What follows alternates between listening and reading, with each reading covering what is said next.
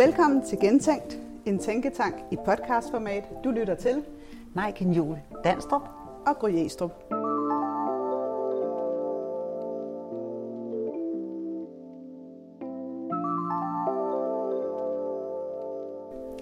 I podcastserien Gentænkt ønsker vi at undersøge organisatoriske sandheder, stille os nysgerrigt og nogle gange kritiske over for virksomheders vilfarelser, organisatoriske overbevisninger og fejlagtige fortræffeligheder, og komme med bud på, hvordan vi kan gentænke ledelse og arbejdsliv. Ja, for vi står i en brydningstid, hvor nogle af de ting, vi tager for givet, og som er et levn fra industrisamfundet, har brug for at blive gentænkt i den kontekst, verden er i i dag. Og i dag sidder vi sammen med professionelle bestyrelsesmedlemmer i netværket Brilliant Board. Det vil sige, at podcasten er lidt anderledes, end den plejer. Vi sidder nemlig ikke i et studie, men med et live publikum, hvor vi er inviteret til at drøfte karriere og talent. Og vi er rigtig glade for, at vi netop sidder sammen med jer, bestyrelsesmedlemmer, fordi at hvis vi skal ændre på noget som helst i organisationer, og gentænke måden, hvorpå vi driver ledelse på, så er det igennem bestyrelser og ledelser. Det er jo jer, der er med til at ændre på den virkelighed, der er i dag, og sætte os ind i den nye fremtid. Og vi tænker, at i professionelle bestyrelser, der er det vigtigt at have stor nysgerrighed og evnen til at stille spørgsmål til det eksisterende. Verden forandrer sig jo. Virksomheder skal tilpasse sig, og ikke mindst være med til at drive forandringerne. Der er store samfundsmæssige udfordringer, som virksomheder skal være med til at finde løsninger på. Det handler jo blandt andet om digitalisering, som jeg er sikker på, at mange af jer øh, i de bestyrelser, I sidder i, bruger tid på at drøfte at træffe beslutninger omkring, men også større spørgsmål om at skabe en bedre verden og være med til blandt andet at løfte FN's øh, verdensmål for bæredygtig udvikling for både mennesker og vores planet.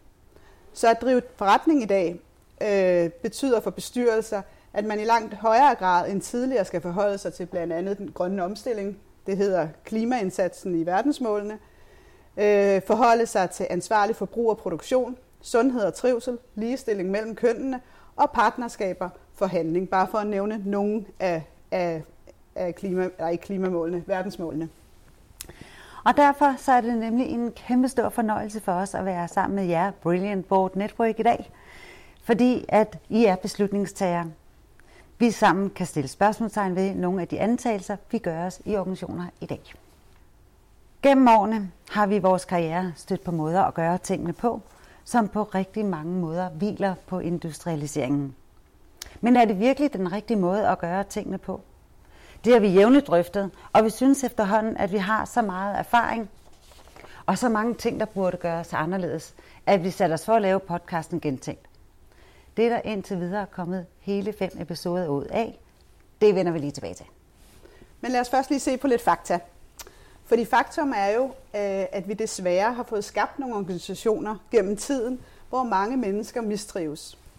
De bliver simpelthen udbrændt, går ned med stress eller forlader arbejdsmarkedet før tid. I dag er stress årsag til hver fjerde sygemelding i Danmark. Og det skønnes at koste 14 milliarder kroner om året i sygefravær og udgifter til sundhedsvæsenet. 14 milliarder. Tænk, hvad vi som samfund kunne få for de, for de penge. Rundt regnet svarer det til to nye supersygehus, 30.000 flere pædagoger i et år, eller 24 års drift af kongehuset. Sygemeldinger på grund af stress er dyrt i kroner og øre, men tænk også på, hvad det har af menneskelige omkostninger, at så mange går ned med stress.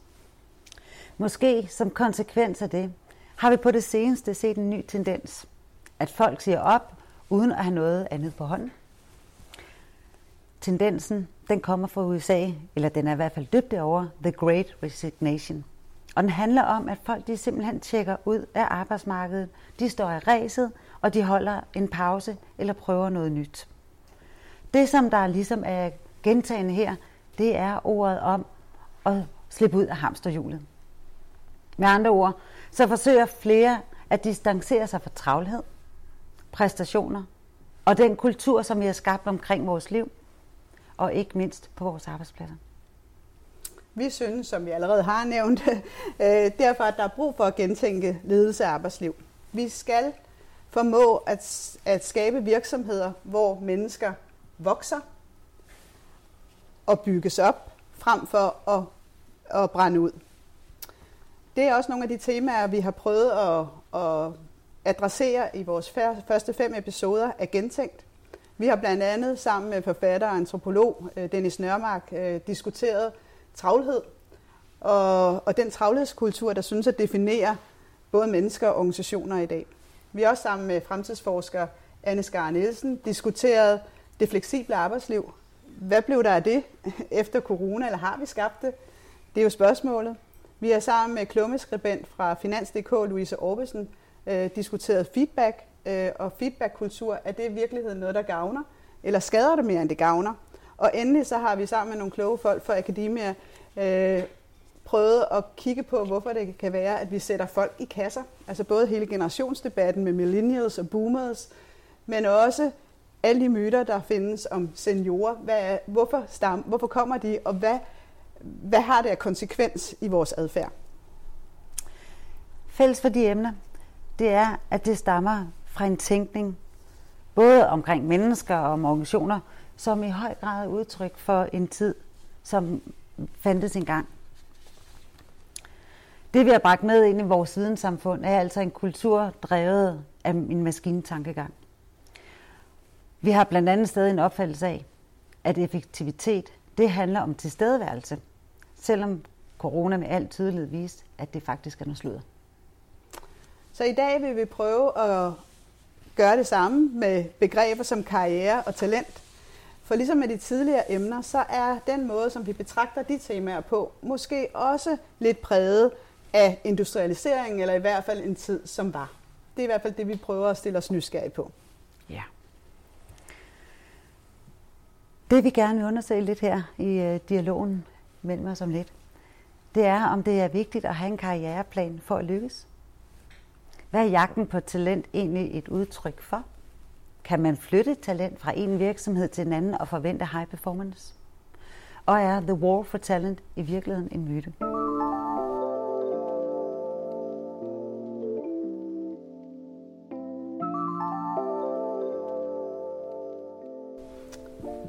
Yes, men Maiken, inden øh, det var vores indflyvning, vi gør det, så har jeg lige et spørgsmål til dig. Og ja. det handler om, det er lidt en gåde, det er dagens gåde. Hvis jeg nu nævner tre navne, så skal du sige, hvad de har til fælles.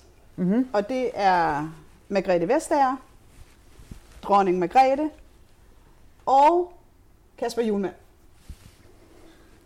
Margrethe Vestager, dronning Margrethe, den er vel lige til højre benet, hvis man skal tale fodboldmetaforer. Øh, så det er jo noget, det er, det er dronningen af EU og dronningen af Danmark og kongen af fodbold. Så er det fordi, vi skal i gang med at finde flere millioner til at drifte det der kongehus?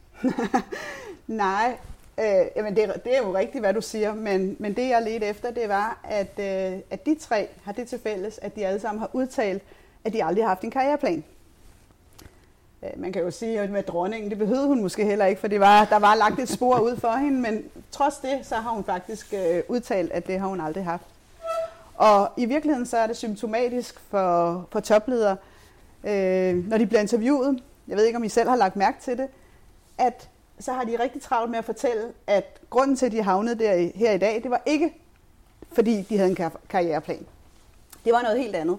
Øh, og jeg prøvede at google det og se, jamen, hvor mange har egentlig sagt det? Det er der rigtig mange, der har. Bare for at nævne nogen, som vi kender, så har øh, administrerende direktør for TV2, Anne Engdahl Stig Christensen, udtalt det.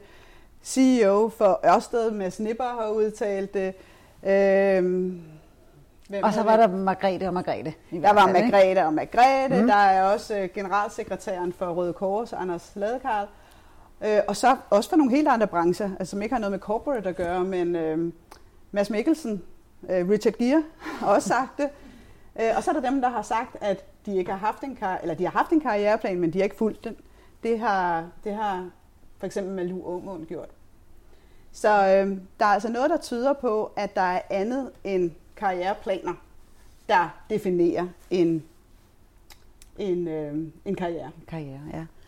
Og det er jo egentlig det, der er lidt interessant, for vi bruger rigtig mange ressourcer og tid på at lave karriereplaner. Men hvis det slet ikke er det, der skal til, hvad er det så, der kendetegner den gode karriere? Ja, man kan i hvert fald sige, at hvis man spørger toplederne, fordi det der er jo også blevet gjort i det her interview, hvad er det så, der har gjort, at de er kommet dertil? Jamen, så nævner de nogle helt andre ting, end at der har været en fast plan. Øh, de nævner sådan noget som, øh, at de har formået at gribe de chancer, der bød sig, at øh, de har haft et godt netværk, at de har været drevet af en passion, altså de har gjort det, de godt kunne lide, og dermed blevet rigtig dygtige til det. Og så nævner de stort set også alle sammen, at det også er meget med timing, tilfældigheder at gøre, møde de rigtige mennesker på de rigtige tidspunkter, der åbner de rigtige døre. Så spørgsmålet er, hvad, hvad skal vi så bruge det til? Skal vi bare sige det øh, til vores medarbejdere øh, i organisationer? Jamen, der er ikke nogen karriereveje, nogen øh, karriereplaner eller noget, nogen succession øh, for, planer, fordi det er... Øh, de det, holder ikke alligevel. De holder ikke alligevel. Nej. Og jeg tror faktisk ikke, at det er nødvendigvis sådan, vi skal sige det, men tankegangen er måske i nærmere grad at sige, hvordan kan vi hele tiden arbejde på at udvide vores kompetencer, gå i dybden med noget og sprede os ud. Og hvis vi gør det med tilstrækkeligt mange, så lige præcis når vi står og har brug for at finde en, der kan overtage, så har vi nok talenter in-house, der faktisk kan gå ind og tage en stilling, en post, når der er behov for det. Fordi vi har jo også oplevet masser af gange, vi har haft de her planer, og så har vi brug for en successor. Og vi kigger på listen og tænker, men det er jo lige pludselig et dårligt match. Måske er tiden forkert, måske er vedkommende forladt øh, organisationen. Det sker jo altså med jævne mellemrum, hvad er det, tre til fem år, så er vi ligesom videre. Ikke? Så det her med at hele tiden arbejde på at udvide kompetencerne på tværs af organisationen, kan være med til at sikre, at vi ikke står med øh, jamen, bukser nede under knæene, når det er, at øh, der er behov for at, at erstatte en kollega, der skal videre. I hvert fald, hvis jeg kigger på, på meget af det arbejde, som jeg har lavet i HR, så har jeg været med til at lave rigtig mange, altså både også sammen med Maiken, øh, strukturer, frameworks for karriereveje, definere profiler, hvad skal der til, og ikke mindst lave de her succession-lister. Men det, jeg bare har oplevet, det var, når vi så skulle bruge dem, altså faktisk, når jeg kigger tilbage nu, så synes jeg meget at det egentlig var spild af tid, måske endda pseudoarbejde, øh, fordi at de er sjældent blevet brugt.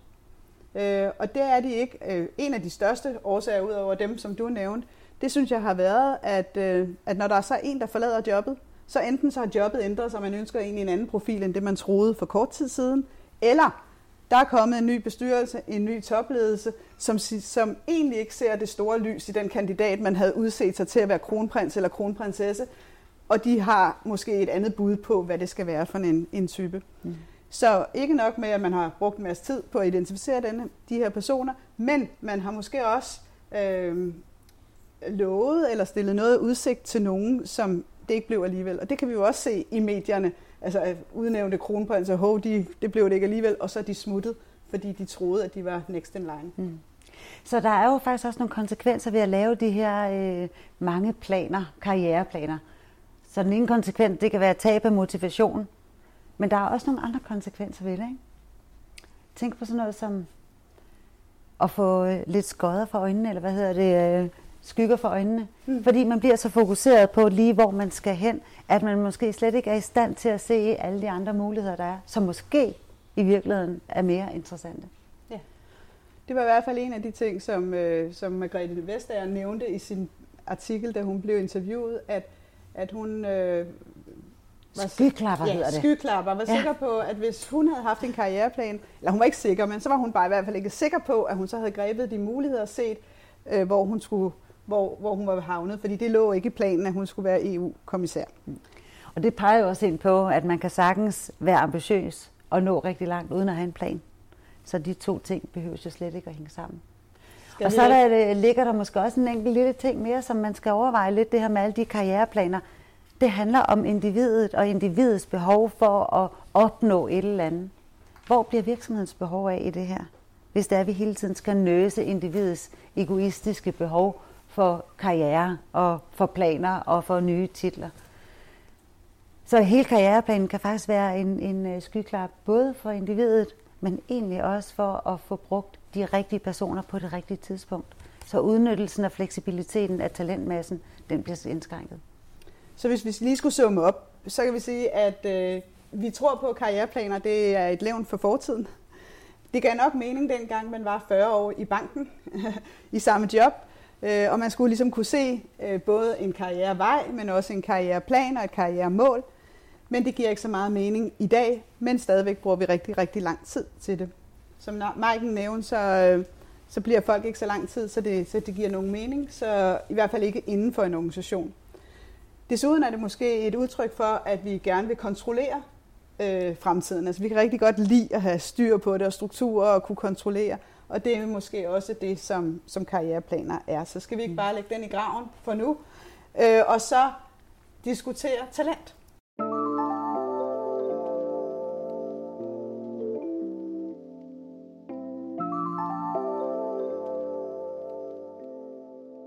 Lad os gå lidt ind i snakken om lige præcis talent. For det er jo klart, at talent og karriereplaner, det hænger unægteligt sammen. Øhm, og jeg kunne godt tænke mig måske at starte med at spørge, om du er et talent? Om jeg er et talent?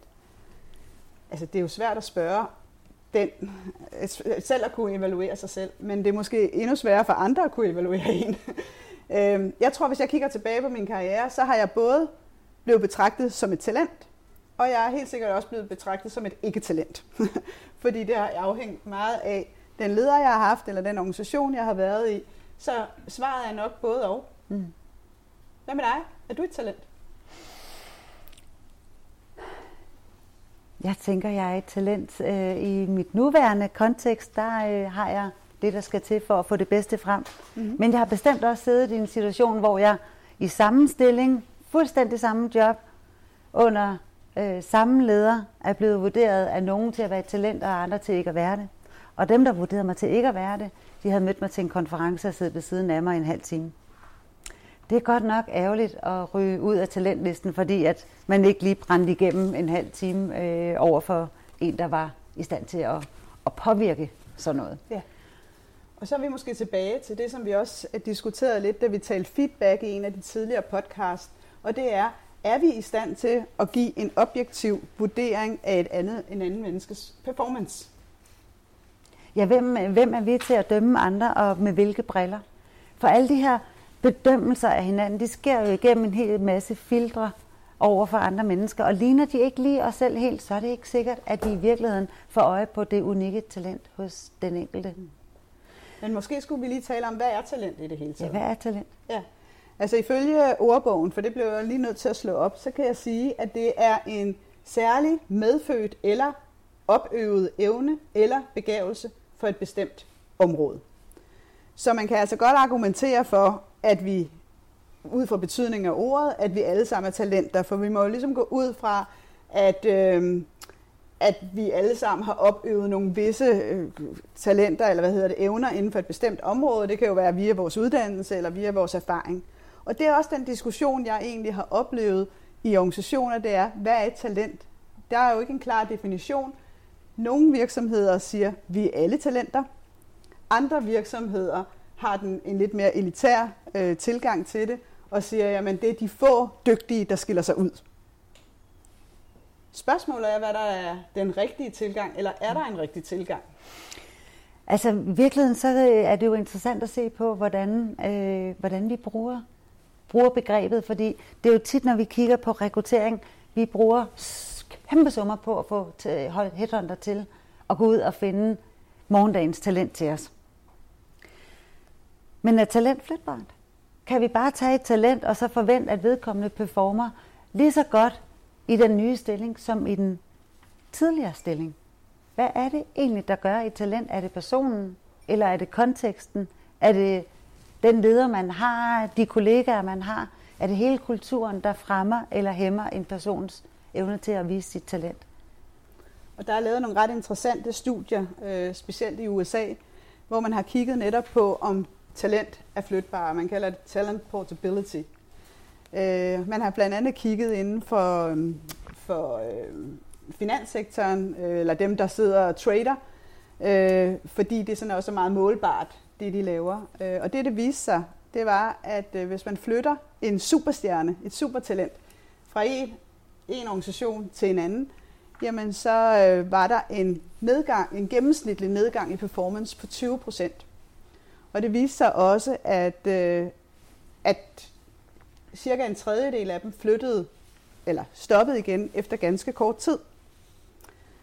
Det man også så, det var, at der var en stor risiko for, at teamet performede mindre i det team, hvor superstjernen var kommet ind, øh, hvilket nok skyldtes, at den her superstjerne fik rigtig meget attention, men også at, øh, at lønpakker og så videre fulgte med, sådan så at dem, der sad tilbage, eller dem, der sad i teamet i forvejen, måske følte, at de ikke rigtig øh, var, havde potentiale, eller de ikke blev set, at de ikke blev anerkendt for de kompetencer, de har. Studierne er så også blevet gentaget øh, inden for andre brancher, og man ser nogenlunde det samme billede. At de her superstjerner ikke nødvendigvis kan, kan flyttes. Og jeg vil sige, hvis jeg kigger på det, jeg har oplevet i min tid i organisationer, jamen så synes jeg også, at jeg rigtig mange gange har set, at vi har hentet nogen ind, som er blevet blæst op til det store lys, og det her det er den her held, der skal komme og redde det her område, eller skabe en ny kundebase, eller hvad det nu handler om, og så floppede det totalt. Og det har nok noget at gøre med det, som du også nævnte, at talent er ikke en isoleret størrelse. Altså man kan måske godt tale om, at nogle mennesker er mere talentfulde end andre. Det er helt overbevist om, man kan, men der er også noget kontekst, der skal passe. Mm. Så sådan lidt wrapped up, hvad mener vi om talent? Vi mener vel i virkeligheden, at det er et spørgsmål om fit mellem personen og jobbet. Og det er mellem personen og kollegaerne og teamen, teamet og organisationen og kulturen. Ja, og så måske den allervigtigste. Øh, fittet mellem personen og lederen. Fordi der er jo også undersøgelser, øh, blandt andet Gallup, der har, har vist, at, at øh, relationen mellem ens leder og personen øh, jeg tror, nu kan jeg ikke lige huske tallene, men har virkelig en afgørende indflydelse på, mm. hvor meget den her person performer. 70 procent ja. skulle variansen være, ikke? Ja. Ja. Så vi skal jo ikke lægge talent i graven, som vi har lagt karriereplaner i graven. Men vi skal måske være opmærksomme på, hvad det er, vi kalder på. Hvad er det, vi egentlig omtaler talent som? Og hvor fokuseret er vi på, at talent er et individ kontra øh, teamets øh, evne til at løfte sig. For det er jo ofte, at man ser, at det er talentet som stor performer. Men hvad var Snevide uden de syv dværge? Ja, og så spørgsmålet er, overvurderer vi til individet frem for teamet? Og man kan sige, at hele den her talentdebat, da jeg startede på arbejdsmarkedet, der, der selvfølgelig fandtes ordet talent, men det var ikke noget, man brugte på den samme måde. Det kom sig jo af det her, øh, den her bog, eller rapport, The War for Talent, som McKinsey udgav i øh, 1997. Og hele tankegangen omkring det, det var, at virksomheder, der formår at tiltrække talent, betale dem dyrt, forfremme frem dem hurtigt, og i øvrigt skille sig af med dem, der laver lavere performance, de vil klart outperforme øh, deres konkurrenter. Det var sådan hele tanken omkring øh, McKinseys rapport og, og bogen. Øh, det har senere fået øh, meget kritik, fordi var der i virkeligheden evidens for det? Øh, hvem, hvad var konteksten omkring det? Øh, og får man også skabt nogle virksomheder, som i højere grad altså fordrer eller fodrer øh, konkurrence, præstationer, øh, individfokus frem for samarbejde, øh, teamorientering osv. Øh, og man kan sige, måske en af de bedste beviser for, at, at det ikke virkede efter hensigten. Det er nogle af de virksomheder, som virkelig efterlever øh, The War for Talent, øh, og det er specielt amerikanske virksomheder. Vi har ikke taget det lige så meget til os herhjemme, og dog så har vi de, over de senere år, synes jeg, bevæget os mere og mere i den retning. Øh, det er, at mange af de virksomheder med Enron som det stærkeste eksempel, som virkelig gik all in på det, jo ikke eksisterer i dag. Og som også havde nogle massive problemer på grund af den tilgang, man havde til individer, som fordrer måske øh, præstationer ud over det, man lige måske kan, kan, egentlig kan stå på mål for. Ja. Så er talent, The War for Talent, en myte?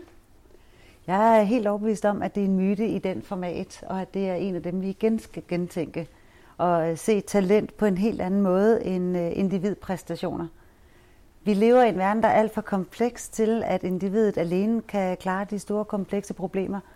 Så talent tror jeg i fremtiden, er dem, der er i stand til at få rigtig meget øh, andre til at løfte sig. Der kan se kompleksiteten og skabe de ting på tværs. Og så er netværk og kunne skabe netværk nok en essentiel faktor. For jo mere viden vi får fra forskellige vinkler, jo bedre løsninger laver vi.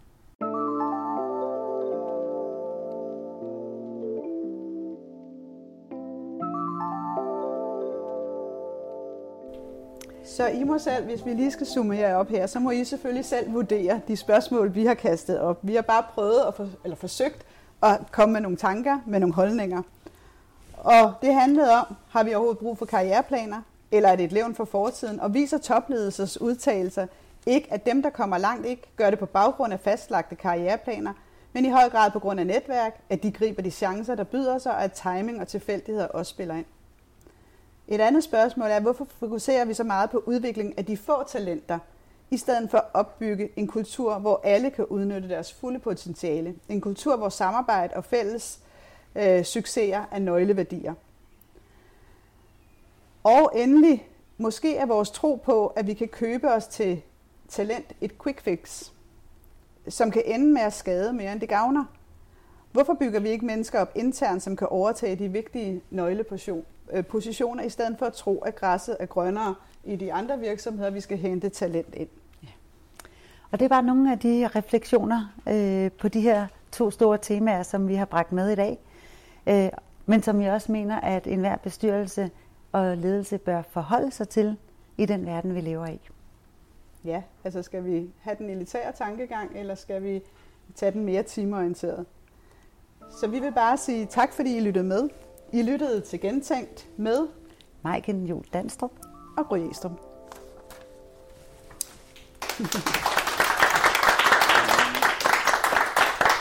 tak skal I have. Så kan vi godt slukke her.